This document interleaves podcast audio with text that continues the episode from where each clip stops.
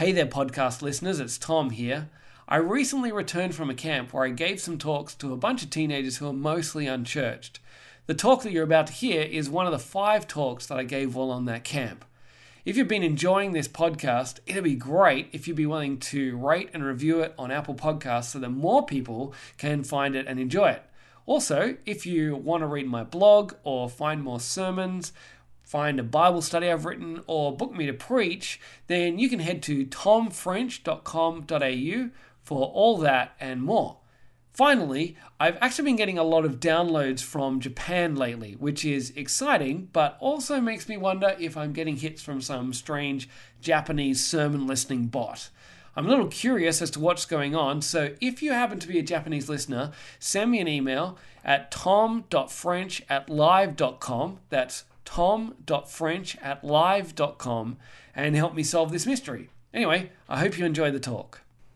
So, when I was a uh, kid, I always really wanted to join a club. I thought clubs would be the coolest thing ever. My uh, cousin and I, we started a midnight snack club, which when I slept over at their place, we got up in the middle of the night to eat a midnight snack.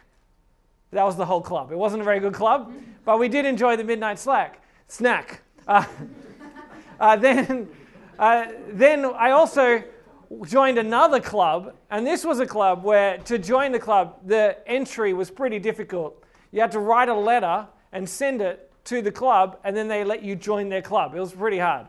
And the club was called the M Team, and this is a picture of the M Team. It was a very cool club, as you can see. The M Team, the M in M Team stands for milk. And it was a club that was all about milk. And we loved milk in the M Team Club.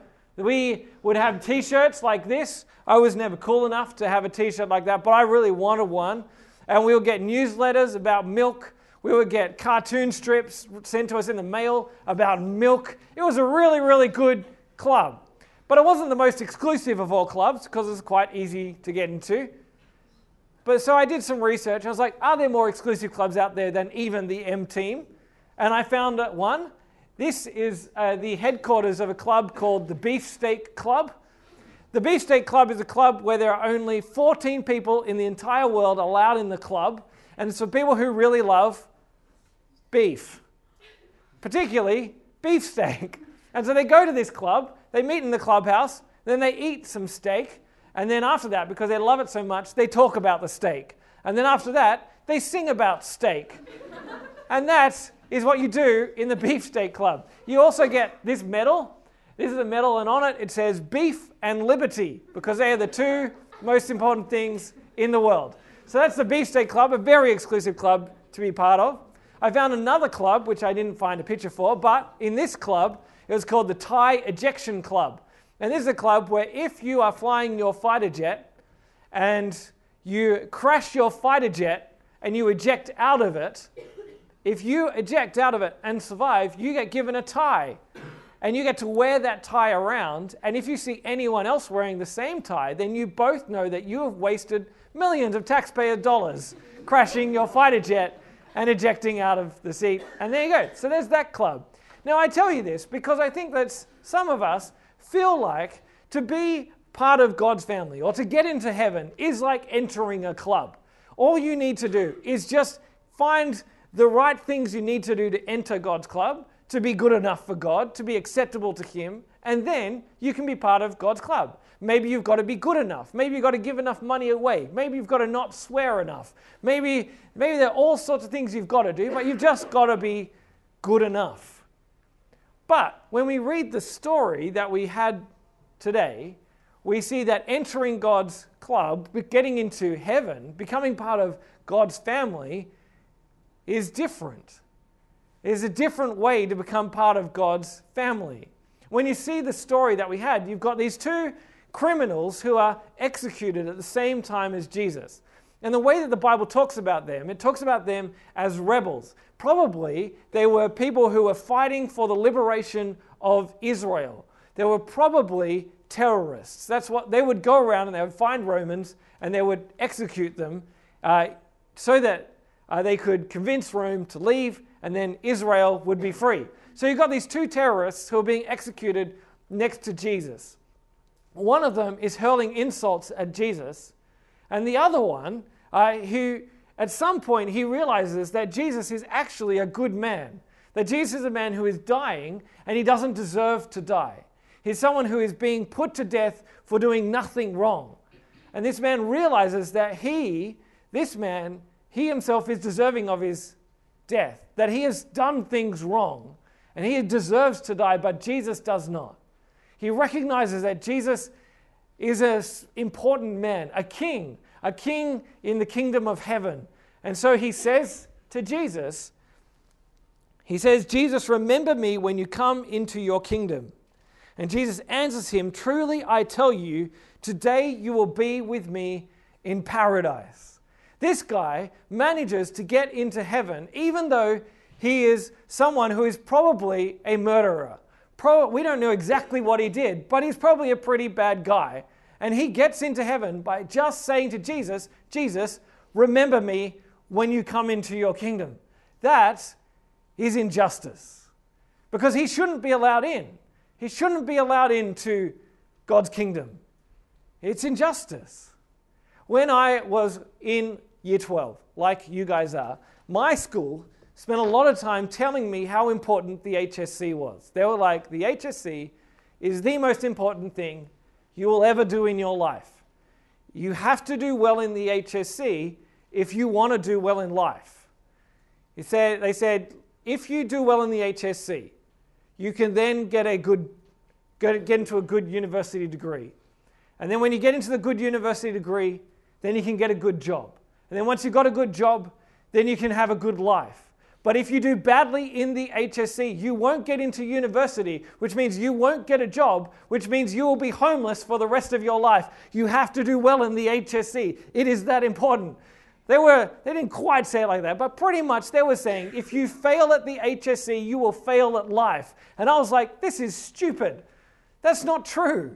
It was like the HSC is not that big a deal. My life will not be defined by four numbers with a decimal point in the middle of it. And I was like, I am going to give up on this whole HSC thing. And so I decided, I was like, the HSC is dumb. Now, I don't encourage what I did next, but this is what I did. I was like, I'm not going to try hard in the HSC. I'm just going to turn up. I'm going to do the exams. I'll get them done, but I'm not going to study. I did study a little bit. I studied for six hours, and most of that time I spent on the phone to a girl that I liked. Uh, I don't know why that's funny, but I spent most of the time on the phone to her, and that was it. That was all, all the study I did for the HSC. And then I got into the exams. For the exams, I thought, I'm not going to try that hard. I'm going to try and have a good time. So, me and my friends, we would pass, uh, every, before each exam, we would text each other three words that you had to put in the exam. You had to put, and if you could get it into the introduction or the conclusion, you got even more points. I remember for uh, the HS, for, the, for my English exam, the three words were hapsack, which isn't a real word, and uh, raspberry, and carbonated soda drink. And so I put, I put those words, I know there's carbonated soda drink is three words, but I put them into all the essays, into the introduction and conclusion. I totally won at that game. I didn't really win at the HSC, but I won at that game. the night before my three unit geography exam, I slept in the front yard on a banana lounge because why not? And then I decided I'm not going to get my HSC results for 10 years because I'm going to show them that if I don't open my results, and in those days we got it in the mail in a letter, we had to open it up. Like, oh, you could look it up online, but you know the internet you had to wind up, so it was easier getting in the mail. And so I was like, I'm not opening it for 10 years because I'm going to prove to them that the HSC does not define you. And so for 10 years, I left it. And then after 10 years, on the 17th of December 2010, I opened my HSC results. I had a party. I invited everyone over. We had a band and we opened my results and we read out the results and and everyone was like, "Oh, you are mediocre." And but there was I had a friend there who she came to the party and she did her HSC at exactly the same time as me, and she worked hard. She worked really, really hard. She studied hard. She, she put in the time. She, she put in the effort. She went into the exam. She didn't play the dumb games we were playing. She was like, maybe I will only if I can find a way that'll make sense. She never got any of her words in. She was useless. she worked really hard, and she was at the party. And then when my results got read out, she was like, You did better than me. How did you do better than me? And you didn't try. She was angry, and she should have been. She was like, That's injustice. And it is injustice. It's dumb because all I was doing was using whatever natural ability God gave me to recall facts and write them down on a page. And I did better than she did when she put in the effort. She should have got a better mark than me. She should have got like 99 for effort. I should have got under 30. That's how it should have worked, but life is not a just life. And when we look at what's going on with Jesus and this guy on the cross, this guy gets into heaven and he has done nothing to deserve it. I didn't deserve my HSC mark. He does not deserve to get into heaven. He is a bad guy. And he did, not, he did nothing to deserve it, but he still, Jesus lets him in. And I think the way that we often think about getting into heaven, being acceptable to God, is kind of like the HSC. Like if you get a good enough mark, then God will let you in. That if you are a good enough person, God will say, hey, come on in, welcome to heaven, it's great to have you. And the way we often think about it is probably we say the, the pass mark is probably about where I am. Like I'm not the best person in the world, I'm not the worst person in the world. It's probably about where I am. The people who are better than me, they're definitely going to heaven. The people who are worse than me, mm, maybe they're not going to heaven. I will probably get in. That's the way we see it. But when we look at what the Bible says, it tells us there is a whole different mark needed to be acceptable to God. That God asks for a higher mark than the one that we have. Now, we might think that we are good people, that we are pretty good people. Like, if I am a good person, then probably I can turn up to God and say, God, I'm good enough. Why don't you let me into heaven? And a good person, not a perfect person, but a good person, probably I would say, only does one thing wrong a day. And I suspect that you guys are probably pretty good people. You look like good people. I've interacted with you this week. You seem pretty good. You probably only do one bad thing a day. Like maybe you tell one lie, you say one mean thing, you punch one old lady in the kidneys a day. Just one thing. Now, if you do only one wrong thing a day, that's not that much. And in a week, if you only do one bad thing in a week, well, then, like, that's only seven bad things. That's not that much. And in a year, that's only 365 bad things. I mean, that's a bit. That's not that bad, unless it's a leap year, then it's 366, a little bit worse. But let's say that you live 80 years. And for the first two years of your 80 years, you can't really do anything wrong because you're just a baby and a toddler. But then once you hit the two years old, maybe you can start doing wrong things. But you still only do one wrong thing a week. Oh, sorry, a day. Well, I did the maths on that. And you would then do 28,470 things wrong in your life. And then you would turn up to heaven and you'd say, Hello, God, let me in. I haven't done much wrong, only 28,470 things wrong. That's not very much. And God would say, That's 30,000 things wrong. No, you cannot come into heaven. That's pretty bad. Like if your friend stole a dollar a day off you and then said, Hey, I stole a dollar a day off you, forget about it. You'd be like, No, that's $30,000. That's a car. I'm not forgetting about it. You need to pay me back. So, why is it that we think that we would be good enough for God? Now, if you guys are as bad as me, then you probably do more than one bad thing a day. And you're your pass mark has got to be pretty low if you want to be acceptable to God. But what the Bible tells us is that to be acceptable to God, it's not about being just good enough, it's about being perfect. That you need to be absolutely perfect to be acceptable to God. You do nothing at all wrong. And then you will be acceptable. Then you'll be welcomed into God's family. And that is a bar that is too high. None of us can be perfect. Even if from now on you never did anything wrong, you still wouldn't get be acceptable to God because you know you have done stuff wrong in the past. Your past, the past mark is way too high for us. So what do we do? How are we acceptable to God? How does the Bible say that we can be welcomed into God's family? Well, when you look at this guy who's dying next to Jesus, when you look at what he did, he did not live a good life. And he did nothing good for him to be saved by Jesus. He was stuck on a cross. There's nothing he could do. He couldn't get down and help old ladies across the road or go and feed the poor. He was just stuck there. So, what is it that meant that he could be acceptable to God? It was Jesus. It was what Jesus was doing at the cross that made him acceptable. It was Jesus saying, I will take the punishment for what you deserve upon myself so that you can be good enough. So that you might be forgiven because I have taken your punishment. The things that you have done wrong, I will pay for them so that I, my perfection will be given to you. And that criminal on the cross can be acceptable to God because Jesus makes him acceptable. The only thing he needed to do was say, Jesus, remember me. And Jesus said, Today you will be with me in paradise. The only thing we need to be acceptable to God is to say, Jesus, remember me.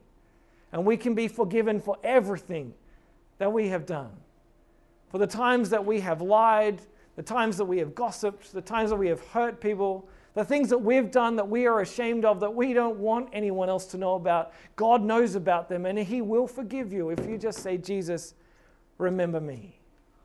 It's not about what you do, it's about what Jesus has done. It's about not it's not about you, but it's about trusting in Jesus. Now, I am someone who likes to go on planes. I enjoy flying. Uh, particularly, my favorite flying to do is international travel because I like to go on a plane for a long time.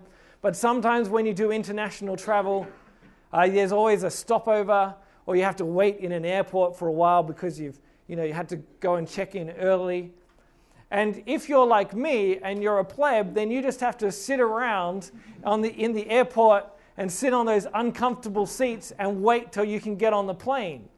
But if you are someone who is an important, frequent flyer, then you can go into the lounge. And these lounges, oh, they're nice. The Qantas lounge, it has free Wi Fi and free food and nice couches and free drinks and even a shower if you want it. It is a nice place to go. And I know about these lounges like I would love to go to that lounge. I would love to be welcomed into the lounge, the Qantas frequent flyer lounge. If I could go in, I would go a day early. I would go a month early and then not pay rent for a month and live in the lounge before I could flew out. I would love to go there. But even though I want to go, I cannot get in. I am a frequent flyer. I'm not a frequent flyer, but I'm a frequent flyer. When I signed up for the Qantas frequent flyer program, I got it and said, You are a frequent flyer, a bronze member. And I was like, Bronze? That's pretty good. That's like third place. There's only two people above me on the podium. That's pretty good. And then I found out that there's actually like four people above me because it goes above bronze, above gold. But anyway, if I am a bronze member, everyone's a bronze member. And so if I turn up to the frequent flyer lounge, it's like, let me in. I'm a bronze frequent flyer. They would say, you cannot come in. You are a bronze frequent leaver. Goodbye. and then I would leave. But I have flown with my father, and my father, he is, he had to do a lot of flying for work. So when he was flying a lot, he wasn't just a bronze frequent flyer. He wasn't just a silver frequent flyer. He was a gold frequent flyer. He was the top of the podium, except for those people above him. He was the top of the podium. And that meant he got access to the lounge. He got the free Wi Fi and the free drinks and the comfy seats and this is a photo of him in the lounge. Look at him working hard on his laptop and talking on his phone. Well, when, we, when this photo was taken, the way I got into the club was because I went with him. We went up to the, the thing. And he was like, I want to come into the lounge. And I said, Oh, okay.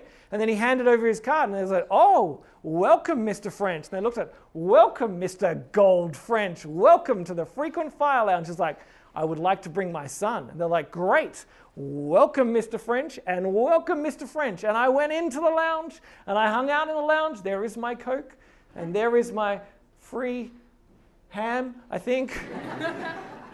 And I had a wonderful time in the lounge, and I didn't get there because I earned my way there. I was not a good enough person to get into the lounge. The only way I got into the lounge is because he took me there. It wasn't because of me, it was because of him. Because I knew him, because I went in there on his merit.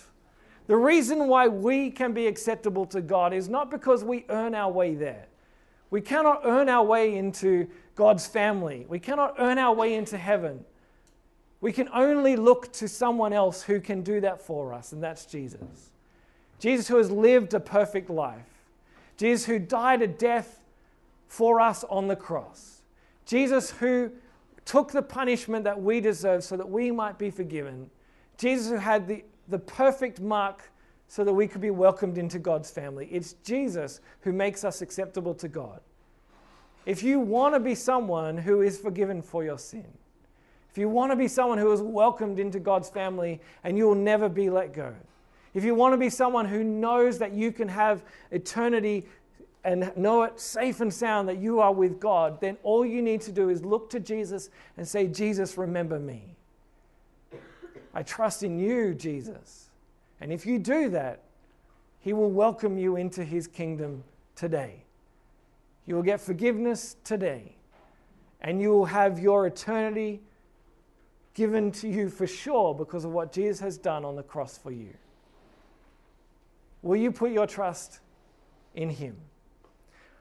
I'm going to say a prayer now, and if you want to, you don't have to, but if you want to, you can say this prayer with me. And then if you say it, we'd love to chat to you afterwards. And in this prayer, I'm going to tell you what it is so nothing gets snuck in, and you know you don't find yourself praying something that you didn't want to pray for.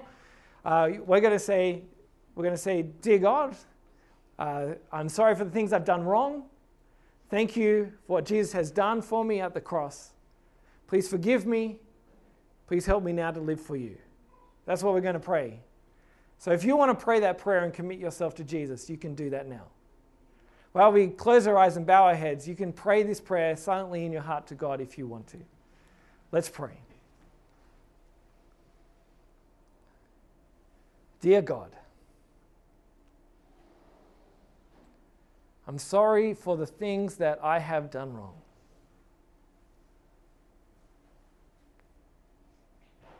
Please forgive me. Thank you for what Jesus did on the cross so that I might be forgiven. Please help me now to live for you. Amen.